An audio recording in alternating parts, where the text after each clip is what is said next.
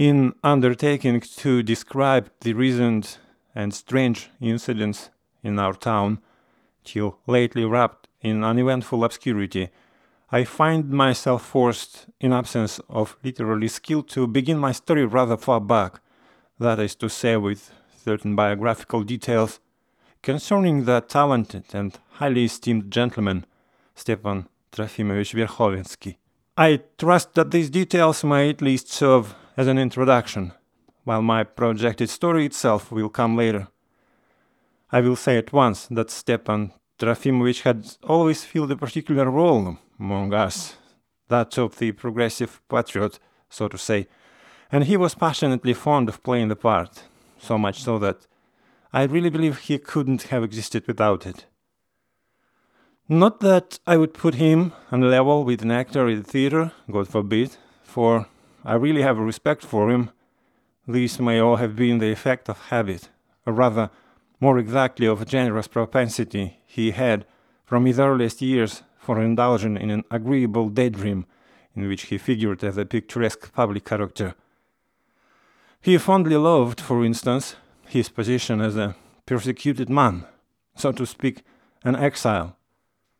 There is a sort of traditional glamour but those two little words that fascinated him once for all and, exalted him gradually in his own opinion, raised him in the course of years to a lofty pedestal very gratifying to vanity. In an English satire of last century, Gulliver, returning from the land of the Lilliputians where people were only three or four inches high, had grown so accustomed to consider himself a giant among them that as he walked along the streets of London he couldn't help crying out to carriages and passers-by to be careful and get out of his way for fear he should crush them, imagining that they were little and he was still a giant. He was laughed at and abused for it, and rough coachmen even lashed at the giant with their whips. But was that just? What may not be done by habit? Habit had brought Stepan Trofimovich almost to the same position, but in a more innocent and inoffensive form, if one may use such expressions, for he was a most excellent man. I am even inclined to suppose that Towards the end, he had been entirely forgotten everywhere, but still it cannot be said that his name had never been known. It is beyond question that he had at one time belonged to certain distinguished constellation of celebrated leaders of the last generation, and at one time, though only for the briefest moment, his name was pronounced by many hasty persons of that day almost as though it were on a level with the names of Chadaev or Belinsky or Granovsky and of Herzen, who had only just begun to write abroad. But Stepan Trofimovich's activity ceased almost at the moment it began, owing, so to say, to a vortex of combined circumstances. And would you believe this? It turned out afterward that there had been no vortex, and even no circumstances, at least in that connection. I only learned the other day, to my intense amazement, though on the most unimpeachable authority, that Stepan Trofimovich had lived among us in our province not as an exile as we were accustomed to believe, and had never even been under police supervision at all. Such is the force of the imagination. All his life, he sincerely believed that in certain spheres he was a constant cause of apprehension, that every step he took was watched and noted, and that each one of the three governors who succeeded one another during twenty years in our province came with special and uneasy ideas concerning him, which had, by higher powers, been impressed upon each before everything else, on receiving the appointment. Had anyone assured the honest man, on the most irrefutable grounds, that he had nothing to be afraid of, he would certainly have been offended. Yet Stepan Trofimovich was a most intelligent and gifted man, even so say man of science, though indeed in science, well, in fact he had not done such great things in science. I believe indeed he had done nothing at all, but that is very often the case, of course, with men of science among us in Russia. He came back from abroad, was brilliant in the capacity of lecturer at the university towards the end of the 40s. He only had time to deliver a few lectures, I believe they were about the Arabs. He maintained two brilliant theses on the political and Hanseatic importance of the German town Hanau, of which there was promise in the epoch between 1413 and 1428, and on the special and obscure reasons why that promise was never fulfilled. This dissertation was a cruel and skillful thrust at the Slavophiles of the day, and at once made him numerous and irreconcilable enemies among them. Later on, after he had lost his post as lecturer, however, he published by way of revenge, so to say, and showed them what a man they had lost in a progressive monthly review which translated Dickens and advocated the views of George Sand, the beginnings of a very profound investigation into the causes, I believe, of the extraordinary moral nobility of certain knights at a certain epoch or something of that nature.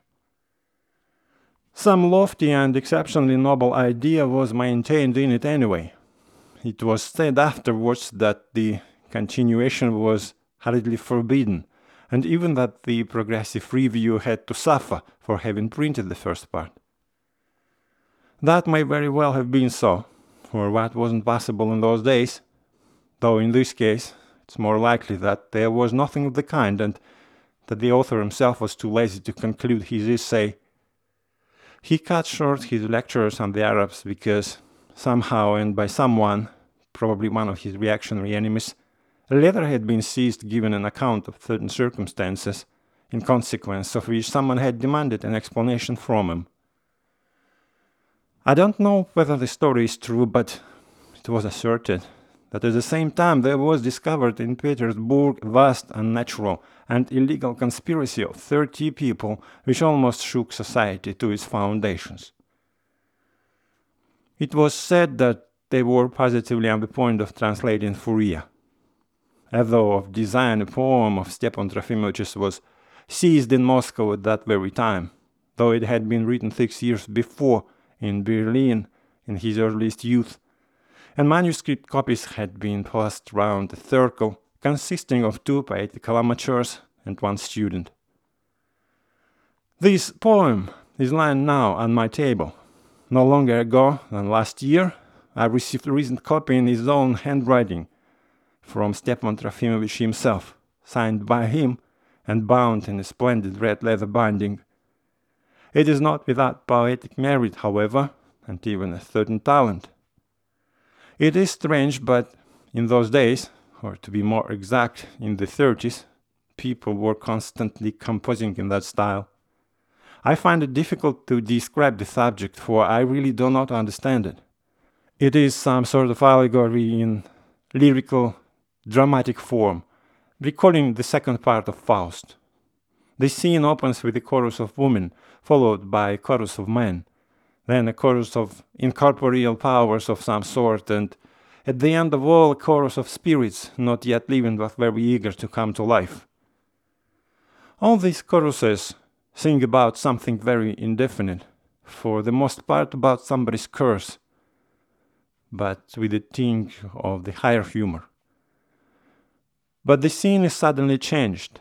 There begins sort of festival of life, at which even insects sing Tortoise comes on the scene with certain sacramental Latin words, and even, if I remember all right, a mineral sings about something that is quite inanimate object. In fact, they all sing continually, or if they converse, simply to abuse one another vaguely, but again with a tinge of higher meaning. At last the scene is changed again, wilderness appears, and among the rocks there wanders a civilized young man who picks and sucks certain herbs. Asked by a fairy why he sucks these herbs, he answers that, conscious of a superfluity of life in himself, he seeks forgetfulness, and finds it in the juice of these herbs, but that his great desire is to lose his reason at once, a desire possibly superfluous. Then a youth of an indescribable beauty rides in on a black steed, and an immense multitude of all nations follow him. The youth represents death, for whom all the people are yearning. And finally, in the last scene, we are suddenly shown the Tower of Babel, and certain athletes at last finish building it with the thought of new hope, and when at length they complete the topmost pinnacle, the Lord of Olympia, let us say, takes flight in a comic fashion, and man, grasping the situation and seizing his place, at once begins a new life with new insight into things. Well, this poem was thought at that time to be dangerous.